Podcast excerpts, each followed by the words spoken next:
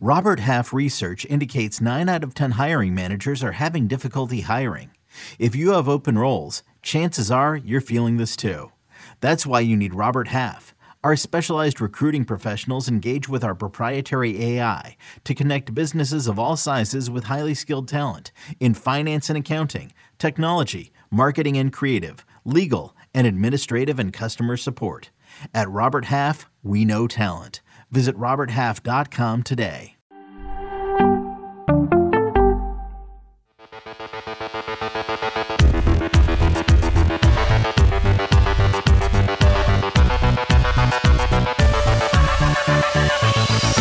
Welcome back, everybody. This is Sia Nejad. This is Fantasy Football Today DFS. And forget about that offseason series. You can go and you can go and listen to that stuff. I encourage you to listen to that stuff. It's going to be really important for your fantasy success coming up this year. But it all it all stops right now. No more offseason. It's it's the season now. And we have because the season's starting, we have the man, the guy, Mike McClure at Mike five seven five four. You know him from Sportsline, but more importantly, you know him from Fantasy Football Today DFS. Mike, how's it going? Doing well, Sia. So great to be back on camera here with you, fired up for the NFL season to start. I cannot wait. Let's get to it, man. Yeah, I, I am, Mike. I, I'm so excited. Like, even when the Hall of Fame game was happening, I'm like, okay, you know, even though it wasn't much of a game, I was looking at it like football is back. And we are so close. I mean, the countdown is, I think it's what is it, two weeks from tomorrow, right, Mike? Two weeks from tomorrow, we have live meaningful football. The record counts. Every game counts. Every snap counts. I literally cannot wait for it. I we, we feel this way every year when yeah. we have a new season starting. A lot of us feel this way multiple times during the year when we look forward to that new sport. But for some reason, I don't know if it's just because of the way life has been for the last two and a half years. It just feels a little bit different this year. I'm ready for it. Let's go. So, Mike, I think you're going to be a little upset. By the way, for everybody that doesn't, uh, uh, forgive me for for bearing the lead. What we're going to talk about today is stock prices. We're going to talk about guys that where their stock is up, their stock is down. A lot of that is tied to week two preseason, uh, but not necessarily. Like some of it is just like looking at at, at roster moves and, and competition battles in training camp, and we're just going to try to figure out, you know, who was winning some of these battles and why that might impact us, whether it's week one in the DFS season or early in the DFS season you know, when it comes to daily fantasy, we want to be early on a lot of these guys. So we're just going to talk about some of the guys where their stock is going up, where their stock is going down. But Mike, I have a surprise for you, and it's kind of disrespectful because I went out, I got one of these. Hopefully, you all are watching on YouTube. Um, everybody should be watching on YouTube. Do you mind if I if I break the ice, so to speak? Everyone who's listening, I have a Liquid Death in front of me. They're not a sponsor, but Mike is the liquid death king. This, of course, is canned water. I went out and got one many months ago, Mike. It's been resting in my refrigerator and it's been waiting for this day. Can I can I open it on the air here? So you've never actually had one. You've been holding on to one, but you've never had one? That's correct. This is a first. Oh wow. Yeah, absolutely. Go for it. All right, we're gonna hear the crack. There it is, Mike. All right, I'm going to wait. I'm going to wait to sip it because I don't want to be that guy sipping something um, while everybody's hearing me. But Oh, um, let, us go ahead. Let's go ahead and sip it. Okay, because I've right. got one here too. All right. Oh, that's a beautiful sound. All right, beautiful cheers, Mike. I'm gonna sip it. Cheers. Mike. All right, let's do it. Wow. All right, season is here. That is some delicious canned water. Okay, let's start, Mike, with some running backs, okay? And and I I I fully understand while you've had your eyes on football, you're doing so much for Sportsline, and that's of course the early edge, among other things. You're publishing the articles at Sportsline, and I know you're fully invested in MLB uh, among other things. But I know you've had some of your eyes on the running backs, the wide receivers, the tight ends, some of these guys that are hot news right now, and hopefully will be hot news early in week one. Let's just cover some of the running backs if you don't mind. And I want to start with Dameon Pierce, who listen, it's a Houston Texans backfield that's not it's not a super sexy backfield, right? But he also doesn't have a lot of competition. I'm curious when you have guys in a situation like this where they're not like first round talent necessarily, and they're certainly not on a team that is, you know, going to be scoring a lot, going to have a lot of red zone opportunities. Is Dameon Pierce a guy from a DFS standpoint you think you might be plugging in week to week? Or is it just one of those things where you don't see the talent, you don't love the team, and you don't love the fact that maybe he's not going to be a primary guy on on passing downs? Yeah, you mentioned the primary guy on passing downs is really what we need to be concerned with with him, especially considering the game script, right? We know for a fact that this Texans offense is likely to be neutral or in trailing game scripts most of the season, right? Especially in this opening round one game. I know we care mostly on a week to week basis. So, like, if we're talking week one at a $4,800 price tag, it's probably a very clear situation that I'm going to be avoiding just because I'm not projecting any sort of solid game script from him unless for some reason, you know, by the time this starts that we can really project significant passing down work. So because of the team he plays on, not going to get super excited about it. I think you can get excited about it when they've got the Jaguars on the schedule, for example, games that we project to be a little bit more competitive. Uh, but in week one, I, I, think that while we'll pay attention to it, I don't think that he's actually really on my radar at all. Yeah, and as we see here, Frank has this pulled up. He is 4,800 week one. And while that might sound like a discount, let's understand that in week one, uh, there are so many discounts that really dwarf in terms of value. They really dwarf what we're seeing here with Dameon Pierce. So while, while yeah, I guess it's possible that he could really, you know, run away with things week one, it's certainly not likely, certainly not against the Colts. And knowing that he's probably not the passing guy down early, yeah, I'm going to go ahead and agree with you there. Now, if you're in redrafts and you want to take Dameon Pierce, I've got no issue with it. Uh, but it's one of those things from a DFS standpoint. I'm not super intrigued. Here's another guy that I think is on the line of intrigue. And he's, for me, from a DFS standpoint, he's sort of falling on on the wrong side of the line for me and it's Brian Robinson. We know how much press he's getting and it's for good reason. They did the Washington Commanders did invest some decent draft capital in him. But at the end of the day, he has a lot of people to contend with. Antonio Gibson, JD McKissic. McKissic is the passing downs guy. Now Brian Robinson can catch. He's certainly not a volume guy, or at least he wasn't at Alabama. I'm curious where you stand. By the way, he's 4,500 at home against the Jacksonville Jaguars week one. Where do you stand on Brian Robinson in general? Yeah, so Robinson, I'm actually more interested in Robinson than than Dameon Pierce. Um, you know, the $300 savings in week one is obviously a little nice. Uh, I'm very interested to see how this plays out. I think that what's going to happen here, though, the unfortunate reality is the volume's not going to necessarily be there week one, two, or three. He might earn it, or it might kind of default to him through earning it and some sort of injury status, you know, on the team. I, I fully expect him to have the workload to to support this kind of price tag, but not until midseason. And at that point, the price point's probably going to have risen to the point where it's basically fair value. I don't mind taking a shot if you think that he's totally going to phase out JD McKissic because – personally, I think that that's kind of what happens at some point here. Uh, I think mm-hmm. McKissic will always be involved if they're in obvious trailing situations. He's obviously going to be on the field in some of those obvious passing downs or hurry up type scenarios. Um, not necessarily projecting that early here in week one. So I, I like him. I think it's really going to be a timeshare with Gibson here. Uh, I think it's between those two, the question is, and the question's going to be for week one, is it a necessary value? Because there are, again, value plays everywhere in week one. Um, while I like him more than Dameon Pierce as far as getting to him, I can't quite get there just yet, but he certainly has the talent to be someone that that's worthy of a roster spot should McKissic fall out of that rotation. And let me ask you about a guy that, that, perhaps is a little bit more sexy than the first two guys, at least from a DFS week one, early in the DFS season standpoint. So we, we talked about Dameon Pierce, we talked about Brian Robinson, but I'm curious where you are on Saquon Barkley. So for the record, he's 6,100 at Tennessee week one. I don't think that's a game a lot of people are going to be touching. I think if you're going to be really contrarian and like a Milly Maker or something, it's certainly it's a viable option to play something, you know, We'll see about Treylon Burks. We might see him in the stock down column, but you know, some sort of skinny stack that involves the Giants and uh, the Tennessee Titans would potentially make sense. I think a lot of people wanted to play Kadarius Toney at 4100 there, but you know, he's sort of nursing an injury, trying to get back. Barkley looks like he's really primed. The news coming out of camp is really good. He obviously is a pass catcher, so he's he's sized up really great for DraftKings. How do we feel about Saquon Barkley? I, I do like Saquon in this spot. Um, you know, you look at this game and it's, you know, a six point spread. It's one where general consensus is Tennessee should win this game pretty easily.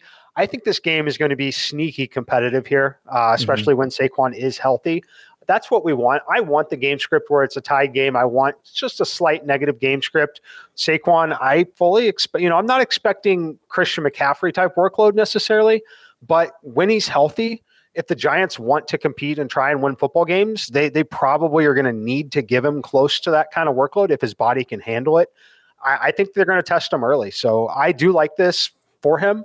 Um, again, there's a lot of value in Week One, but given all the reports that I've seen and given some of the film that I've seen on Saquon right now, I feel pretty comfortable saying that he is probably a seventy-three to seventy-five hundred dollar running back, not mm-hmm. a sixty-one hundred dollar running back in what we can presume to be a pretty positive game script for a player that can consistently catch passes out of the backfield. So, yeah, I'm quite interested in Saquon so far. The you know, one thing I'm keeping an eye on too. Let's let's imagine a scenario where he doesn't play well against Tennessee, which keeps his price down going into week two and week three. I feel like even if you don't like the matchup against Tennessee, you, are almost hoping for an average or subpar game from Saquon to keep that price down because uh, honestly, I, I think he could be an absolute beast. And if you can get him before the crowd sort of moves themselves over to him, then I think you're in really good shape. Absolutely. James Conner's another guy. So, I, you know, all we hear about James Conner, Mike, is okay, well, touchdown regression, touchdown regression. And I think that's fine. I, I, mean, first of all, I think, you know, red zone efficiency, James Conner was great last year. Arizona was pretty good. They were pretty dynamic in the red zone. With all of that said, they don't have DeAndre Hopkins. They don't have Chase Edmonds. So even if you're in the touchdown regression camp, I think you can also be in the camp of they're going to be leaning on leaning on James Conner quite a bit. Uh, he had 15 rushing touchdowns last year, three receiving touchdowns. He caught 37 of 39 targets. But again, keep in mind, those targets seem low, but Chase Edmonds was on that team. He was fifth in fantasy points per game. Um, and he did that on just 202 carries and 39 targets. I see the volume going up. Do I love him in, redraft? No, not necessarily, but I think I like him early in the DFS season. What say you? Yeah, I love him early in the DFS season. You couldn't really ask for much better of a, a, opening round matchup too. Home game against the Kansas City Chiefs should be pretty competitive. Should get into a shootout, in my opinion. Here, uh, we talk about the touchdown regression. We all want to see the touchdown regression. It's hard to regress when you get that many touches in the red zone, right? Mm-hmm. You're you're going to land in the end zone pretty frequently when you've got Kyler Murray as a dual threat quarterback and other players like that. So I look, I'm right there. Once again, kind of like Saquon Barkley, I, I think he's still a thousand dollars too cheap, right? I, I think mm-hmm. that in this kind of a matchup, like if this game were played last year, week 13, right? Or later this year, week 10, he, he's an 8,000 plus dollar running back, most likely, right? He, mm-hmm. It's an mm-hmm. $8,000 price tag. You're getting a lot of value on it. Again, we're going to say this a lot. There's a lot of value in week one, but you're going to want a piece of this game. And on the Arizona side, um, look, I, I think that we could see a double digit target game from James Conner if Kyler Murray is struggling down the field at all in this football game. Do you think he's in a spot with his salary where he gets squeezed a little bit because people are going to want to play, let's say, Jonathan Taylor against Houston, or they're go- going to want to play CMC for obvious reasons, and then they're going to want to get the value at running back wherever that might be by the time Week One rolls around? I feel like seven thousand is a price point for a guy like James Conner that isn't going to be super appealing to people. Do you see that scenario playing out? I definitely see it playing out just because again, where there's so much value that by the time week one rolls around, like you're you're going to be able to play M- McCaffrey and Henry together, McCaffrey and Taylor together if you want to. Like there's mm-hmm. going to be enough value out there to make that work. Um, so yeah, I definitely think he gets squeezed out a little bit. Looking at some of the names around him, you've got Mixon at 7,100 there, and you've got a few running backs that are quite a bit cheaper. Saquon Barkley, frankly, being one of them um, yeah, I definitely think that there will be people faced with the decision that, uh, you know, do I want to upgrade from Saquon to, to, James Conner? Do I really need to, or can I use that $900 elsewhere? So I, I do think that he ends up getting squeezed out. Absolutely. Okay. Okay. Some some guys that are maybe a little bit lower on the totem pole than guys like Saquon Barkley or um, or James Conner I, wanted to ask you about Kenny Gainwell, and this is really a conversation about the the Eagles' backfield. We we know in preseason week two, Boston Scott was the starter. He got the bulk of the carries. Kenny Gainwell came in. He seems to be solidified as the passing down back. Miles Sanders nursing a hamstring injury, obviously. Uh, he's 4,600 at Detroit week one. Is this a guy to speculate on potentially, or is it just such a muddled backfield? I, I want you to assume for a second that Miles Sanders, let's just say he's not playing week one. Is is it enough value to play him at 4600 week 1 with Boston Scott and Kenny Gainwell there? I think so, honestly. Um, I, I, really I like him in week one if Sanders is out. Just because if Sanders is out, this is a road game for them against a drastically, in my opinion, it's a team, the Lions team that's improving pretty significantly. I think we can project a pretty competitive football game there. That's what I want to see. Uh, but really, it's going to come down to the work in the passing game, right? We saw a few games from him where he had five to eight targets. If I can project a minimum of five targets in the passing game for him, uh, I'm pretty interested at that price point, and I'd be far more willing to take that chance than playing someone like Brian Robinson or, or, or Dameon Pierce in week one. Mm-hmm. Um, you know, we can speculate about those other guys' roles as much as we want, but we know if Sanders is out, we have seen – what a Kenny Gainwell game looks like. And $4,500, $4,600 getting five touches in the passing game, you could do a lot worse than that. I actually wanted to ask you about that Eagles Lions game, which now has a total of 49. Now, I think a lot of people are going to be really attracted to the afternoon games for good reason. And that, of course, is the Chiefs Cardinals, which has an over under of 53, the Raiders Chargers, 51 and a half. And then you've got the Packers Vikings, which I think is interesting at 48 do you think that Eagles game is going to be popular? And if so, do you have a way? I know it's early, but do you have a way that if you were going to play that game, how you'd want to play it? Uh, I mean, the obvious things that you can talk about there. Uh, you can play Jalen Hurts. He, he's still sixty eight hundred dollars. We love talking about Jalen Hurts because he has such a high floor with the rushing upside. It does get relatively difficult to start handcuffing in that point. I think that what you're looking at is probably the scenario where I get like really overexposed to that game is the scenario where Miles Sanders sits. We get to play Hurts. I would handcuff him with Kenny Gainwell at that mm-hmm. point, uh, just because the combination of those two salaries, betting on the scenario where they score 30 points in that game. Uh, in which case, then I would start to run it back with the receiver on the other side. But it, right now, week one is so difficult because you can still, you, you obviously want to build correlated lineups, you want to have certain game stacks in there. But week one is also still one of those weeks where typically, you know, you're building lineups also that have Christian McCaffrey in them, Jonathan Taylor in them, because there is so much value. Um, so as far as at this point, am I like openly targeting and wanting to stack that game up? Not necessarily at this point. Let me ask you, since we're on the subject, I, mean, I'm assuming you like your Chiefs and that Arizona game, but I, I, I also know that you know that that's going to be probably the most popular game to stack. Certainly one or one A to that Chargers Raiders game, but that's probably number one. Is that the game? Again, I know it's early, and I know you don't make lineups till very late in the game, but is that a game that you're focused on, or, or are you so? Um, I, are, are, do you think it's definitely going to be such a popular game that you're going to pivot and maybe just take one or two pieces there, but you're not going to stack that game? Yeah, I see the more likely scenario is that I'm taking one or two pieces from quite a few uh, of those games. Um, you know, I, obviously I'll have lineups where I'll be stacking Mahomes and I'll stack Kyler Murray, things like that. But I think the most likely scenario, and like we're talking like an optimal lineup or like a cash game lineup, things like that, uh, I think the most likely scenario there is you're talking one or two pieces uh, more than a game stack. Gotcha. Yeah, I think that's the page I'm on too. Let's continue with a few more running backs before we get to receivers. Speaking of that Chiefs game, and speaking of a piece that I'm pretty interested in in that Chiefs game, it's Clyde Edwards-Helaire.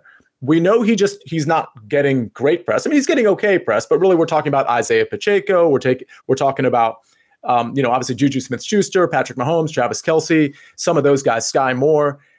I think CEH might be one of the pieces I want to take from this game. And, and, what I'm doing in a bigger contest is hoping, obviously, that somehow they get it through the running game just as much, if not more, uh, than the passing game. And at 5,400 at Arizona, whose run defense is certainly not intimidating, I think that makes sense as a play. So I, my question for you is twofold, Mike. Do you like that as a play, week one DFS? And the second question is, do you believe in Clyde Edwards-Helaire this year? So I'll start with the second part. Do I believe in him? I believe in him only because the team definitely seems to believe in him, right? Mm-hmm. he's obviously got a role. He's going to have the role. Um, I'm very interested in week one just because I kind of like this price point. It's the, the value game is so fun in week one because we just talked about a trio of 45 to 4800 dollar running backs. And while 45 to 48 versus 54 that makes a pretty big difference after about week three in the season. Like you're really wanting to save that money. In week one i don't necessarily have to do that because there are such great values on individual players across the board. I'm far more likely to want to pay this kind of price point on an offense that we can very confidently project them to score 30 points in a game, essentially, right? We've seen his role. We know what that role looks like. There's way less unknown in playing someone like Clyde Edwards-Helaire than playing that $4,600 running back that is we're purely speculating on at that point. So I love him in week one. Uh, I love that when you look at that game log that we have pulled up, you're seeing two targets, two targets, one target. You're seeing six handoff attempt, rushing attempts. Uh, the volume looks incredibly low for someone who's looking at at some of the old box scores in this spot, not realizing it was a totally different team, totally different game scripts at that point. So I am in on CEH here. Uh, I think that he could have surprising usage in the passing game early in the season here as Kansas City starts to shake things out with the new receiving corps, the lack of Tyreek Hill. I, I think that we could see some interesting sets here for CEH. Yeah, and for those that are listening that are new, two things. One, we actually talked about Clyde Edwards-Helaire a lot in this sort of off-season series that we did, including last week with Derek Brown, where we were trying to make the point that this Isaiah Pacheco news is not actually bad for Clyde Edwards-Helaire. If anything, it's good for Clyde Edwards-Helaire when you consider what the Isaiah Pacheco news means is that guys like Rojo and and some of the other backup running backs are not really stepping up to really contend with Clyde Edwards-Helaire. I just don't think a seventh round rookie running back that was picked 30th in the seventh round actually. Uh, you, listen, he looks pretty good. He's very fast. He's built well. But I think Clyde Edwards-Helaire has a significant edge here, uh, and I don't think he's going to lose this job to Pacheco anytime soon. So I think Clyde Edwards-Helaire is in a really, really good spot. And I think if you get them early, you're definitely getting value. And the other thing, the other point I wanted to make is we keep pulling up, uh, thanks to Frank, we keep pulling up the um, DraftKings board here. So if you're if you're listening to us, that's great. Thank you. But you want to watch us too because we're pulling up some box scores, some stats, last year's stats, things of that nature. You can follow us. You can subscribe. YouTube.com slash fantasy football today. So again, YouTube.com slash fantasy football today. That's how you're able to watch us and get notifications that we're on and we're on right now. We're also going to be on tomorrow. So check us out tomorrow as well.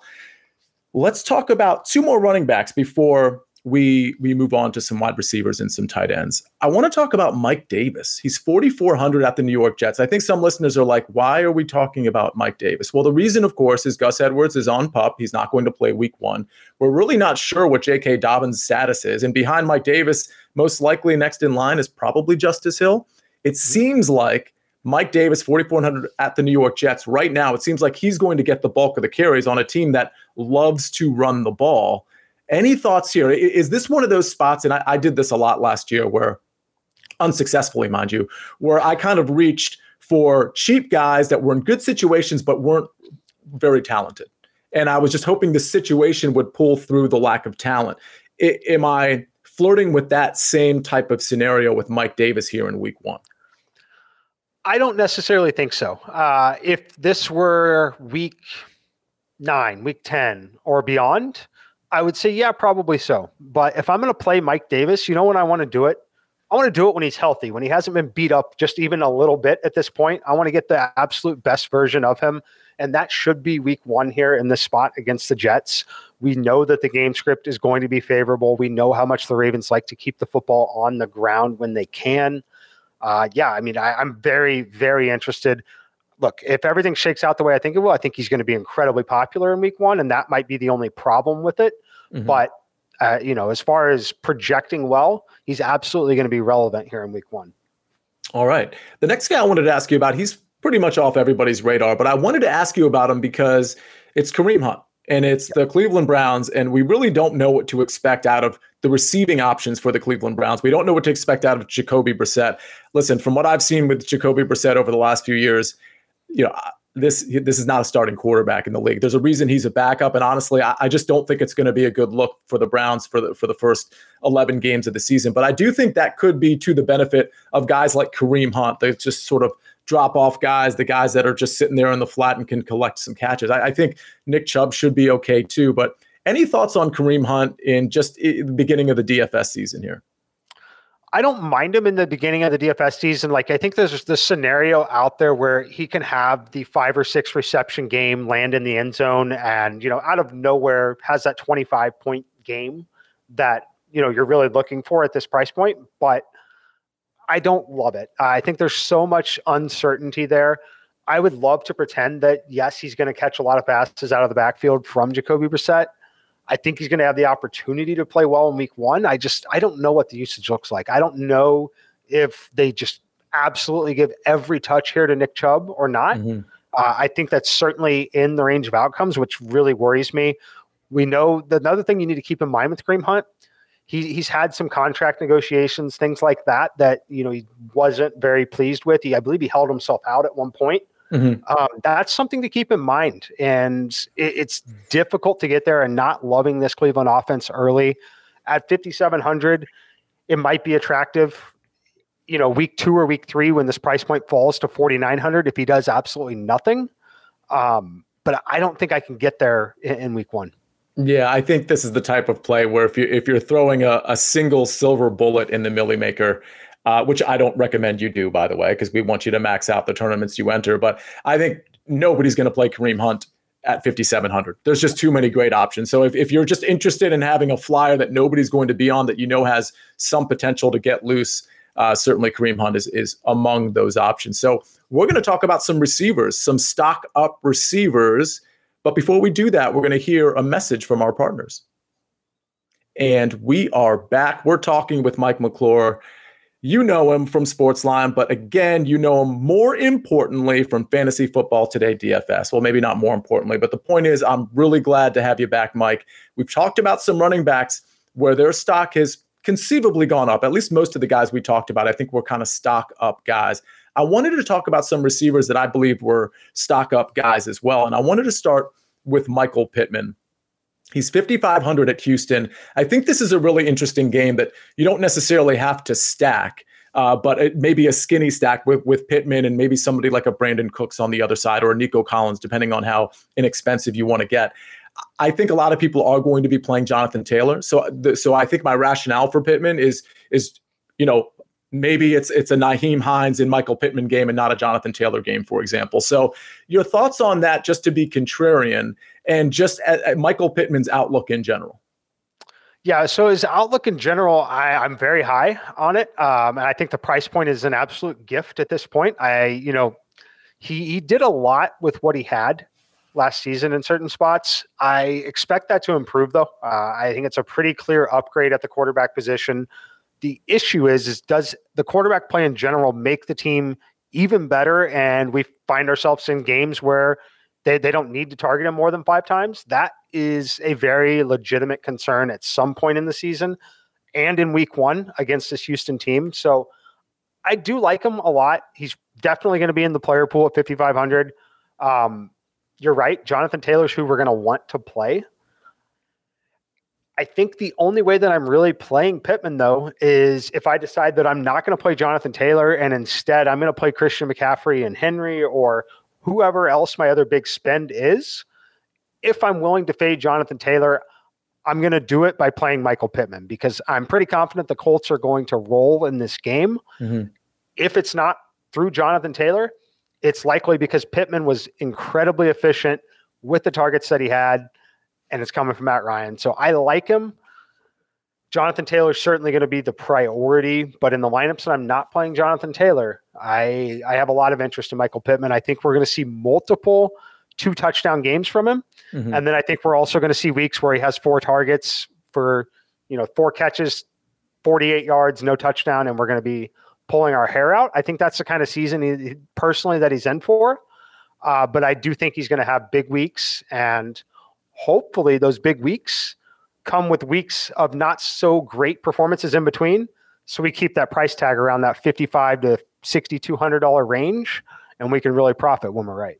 Yeah, it's a really good point. If you're not a superstar, and Pittman isn't a superstar yet, when you have those flat games, it really does keep your price point down. So that's a, that's a really good point. When you when you're not rostering Michael Pittman on your DraftKings team, you, you almost want to root against him to some degree, at least like so that he doesn't have an explosion, so that maybe you have an opportunity to play him the following week or the week after that. For the record, 88 catches for. Um, 129 targets, over just over a thousand yards last season, uh, only six touchdowns. But I, I agree with Mike. I think there's going to be some splash games and there's going to be some really, you know, flat games as well. So you, you want to find those ceiling games and hit them hard when you do. Christian Kirk.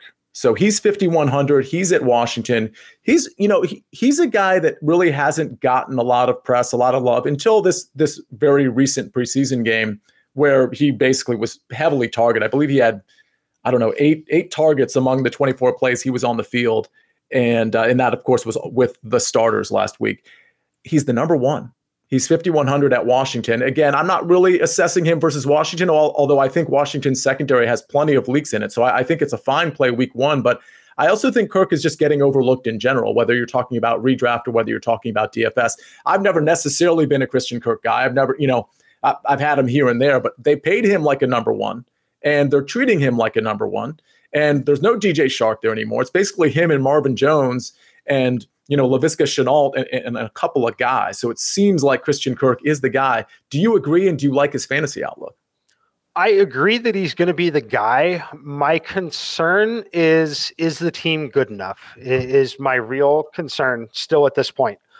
Um, look, I liked him a lot in Arizona certain weeks because there were football players on that field on his own team that made life a lot easier for Christian Kirk. Mm-hmm. And that is my worry in this spot, whether it's, you know, field starting field position that they have sometimes, whatever it may be. I'm not confident the team is good enough. Um, it looks like a value in terms of his individual raw talent. It's certainly a value at this price point. My issue is: is the team good enough? Is it going to be too easy to lock him down from the other team's perspective and make someone else beat them.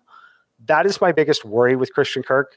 Um, and, frankly, the biggest worry also is just 5100. If you told me he's going to be 5100, you know, by week six, week seven, and some of those great matchups, sign me up, mm-hmm. right? But in week one, 5100, it's kind of, in my opinion, an artificial value is your i mean eh, i'm not necessarily disagreeing with you but i want to turn this on its head a little bit is this really is your assessment really an indictment on trevor lawrence a little bit yeah yeah, yeah, that's fair. Okay, because I mean, I'll, I'll, be honest. I, have never really been a Trevor Lawrence guy, and what I mean by that is, I, I never thought when he came into the league from Clemson, he was going to be the guy that people sort of projected him to be. Now, the jury is still out. I might be wrong. I might be proven wrong this year. I might be proven wrong next year. Who knows what his sort of maturation process is going to be? But I think that's fair. The one thing I'll say in his corner that it does seem like they did improve the offensive line a little sure. bit.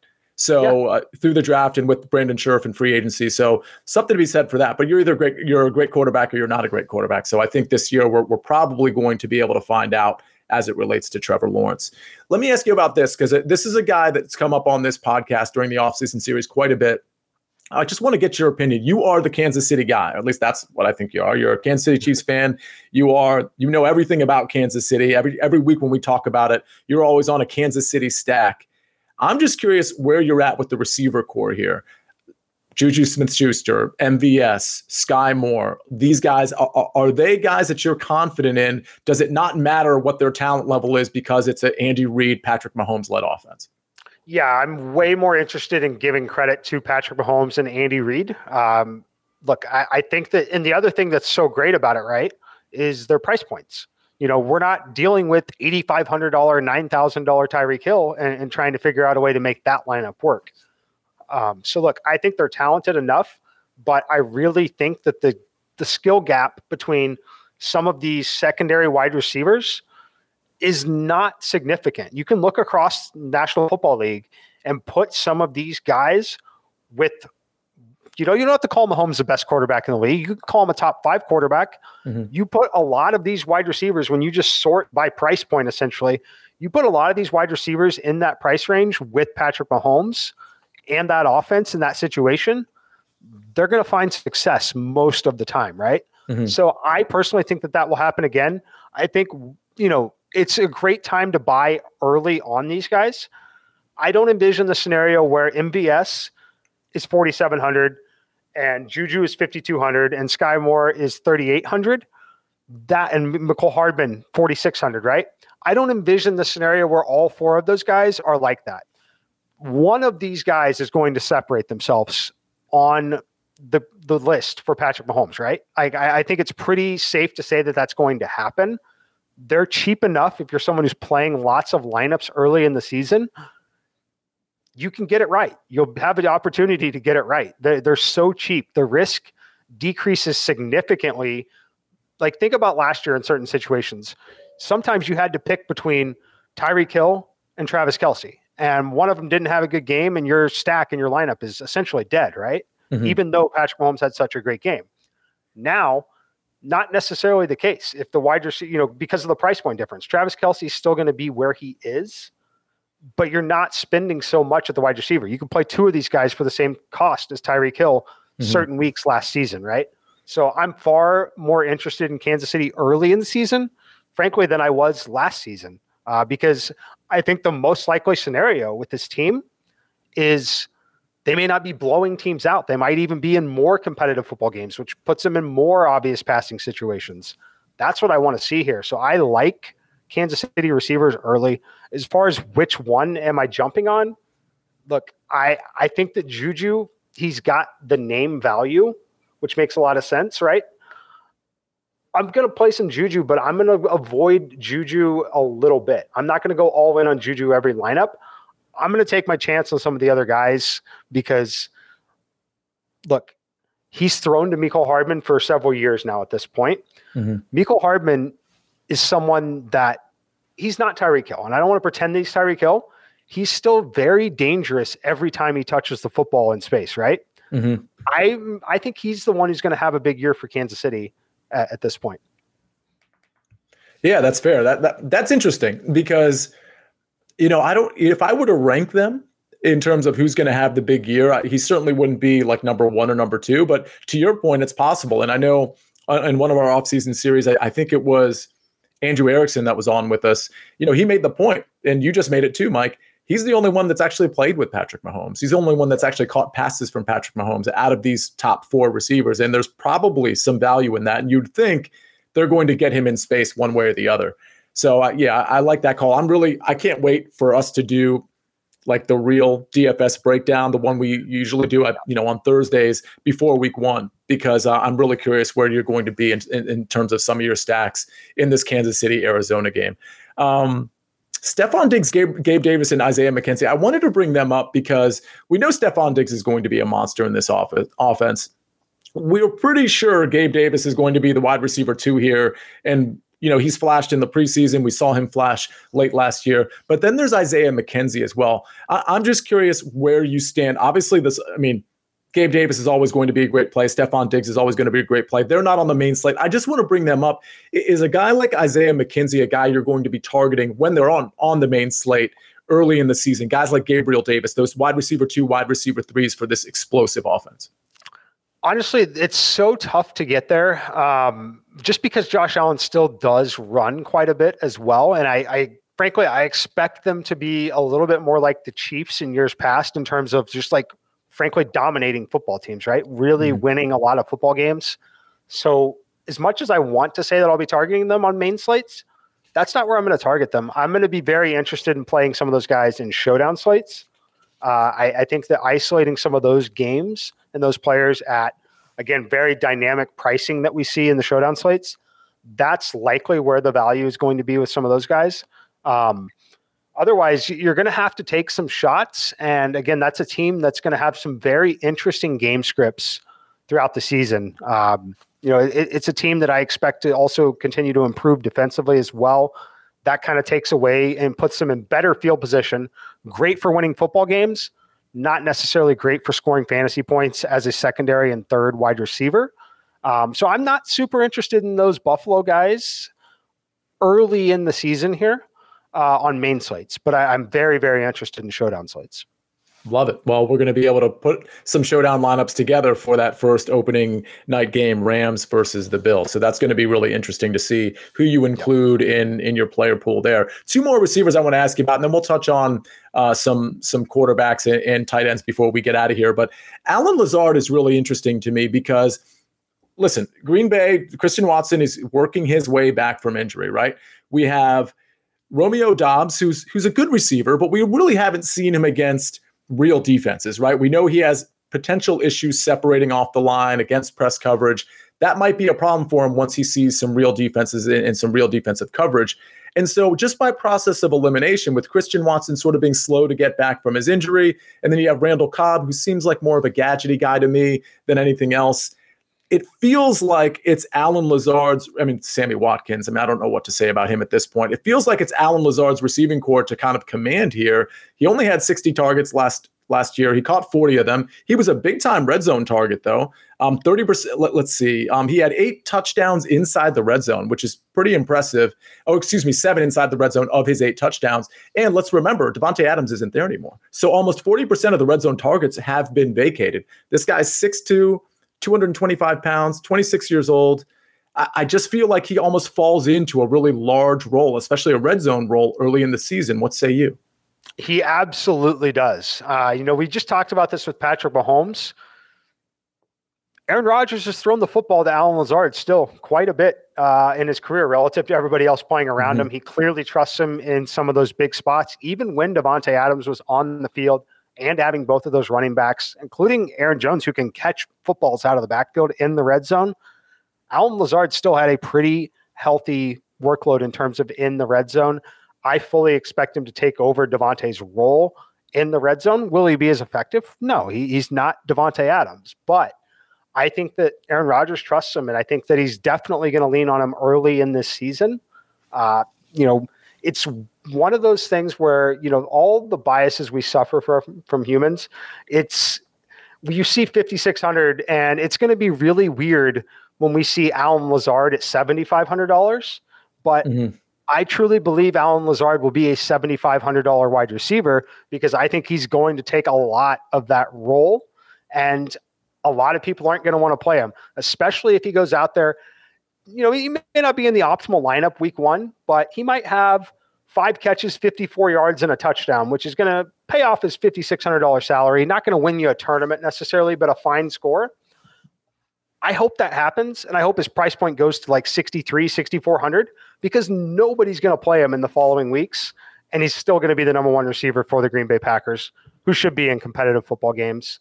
I love Allen Lazard. Love it. I absolutely love that. Everybody listening, keep that in mind for your redraft leagues as well.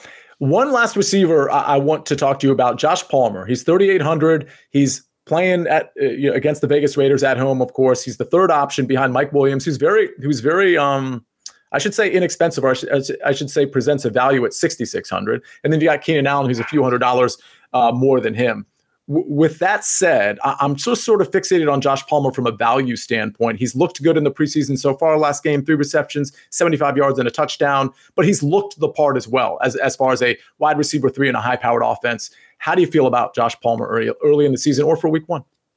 You know, I like him. Um, I'm still obviously worried about market share. Uh, just having those guys and Austin mm-hmm. Ekeler there, I just it, there's so many mouths to feed when it really comes down to it. Yeah. One of those players, a lot like you know some of the Bills receivers as well. The Chiefs in the past, one of the best showdown slate players in the entire league, right? He's going to be someone you're going to want to keep your eye on in showdown slates. As far as main slates, yeah, it's interesting. The issue that we run into is is it a necessity in week one with all the value? Probably not. Mid season, if we're still looking at him under $4,000, uh, yeah, I think that he's someone that will routinely be someone that you'll want to include in your handcuffs with Herbert and one of the other pass catchers. So I'll tell you what, we're going to have a show tomorrow and we're going to talk about some more of these players, but I think we're also going to talk about some of our some some DFS strategy uh, heading into week one of the season, of the regular season, I should say. But before we do that, let me just, uh, from a stock down standpoint, I wrote down a few names and I just want to know if any of these names jump out at you as truly a stock down, or maybe maybe we just need to assess them as, as level right now. They're not a stock up or a stock down. Miles Sanders, David Montgomery, Antonio Gibson. It seems pretty obvious to me that all three are a stock down, but should we be holding off on really kind of putting them in the basement right now? Um, you know, I don't think that we have to hold off on it. Uh, I think it's pretty clear that Brian Robinson's going to take a little bit from Antonio Gibson, maybe mm-hmm. a lot with JD McKissic. It, it, McKissic is the true wild card there, especially in the passing game. Um, kind of the same thing with Montgomery. Miles Sanders, I'm always a little worried. Um, you know, the, the injury concern is there. Gainwell's talented. Hurts likes to run. That that offense, it, it's it's not going to shock me at all if Miles Sanders underperforms. Um, so yeah, I think it's pretty fair to have all three of them in the stock down. Okay, I'll give you three receivers, and then uh, we'll we'll close the show on that. Diontae Johnson, uh, in a, he, he, I bring him up because we know George Pickens is is you know probably fully going to be in this mix early, and then of course Chase Claypool getting some touches. Mitch Trubisky is the quarterback. Let's let's uh, refocus on that. So Diontae Johnson, Michael Thomas, Treylon Burks those three guys, how you feeling right now? Obviously, not the best news. We know Michael Thomas is now dealing with a hamstring injury on top of the injury he just recovered from for the last two years. Yeah, so Diontae Johnson, the one I want to hit first. I think it's a pretty clear stock down at this point. Um, you know, a lot of his role was kind of out of necessity in the way Ben had to play at that point in his career, and it was a relationship that they had together, and, and I don't see that really existing at this point. Um, you're right about Pickens. Claypool is there. Freiermuth is still there. Um, you know, Najee out of the backfield.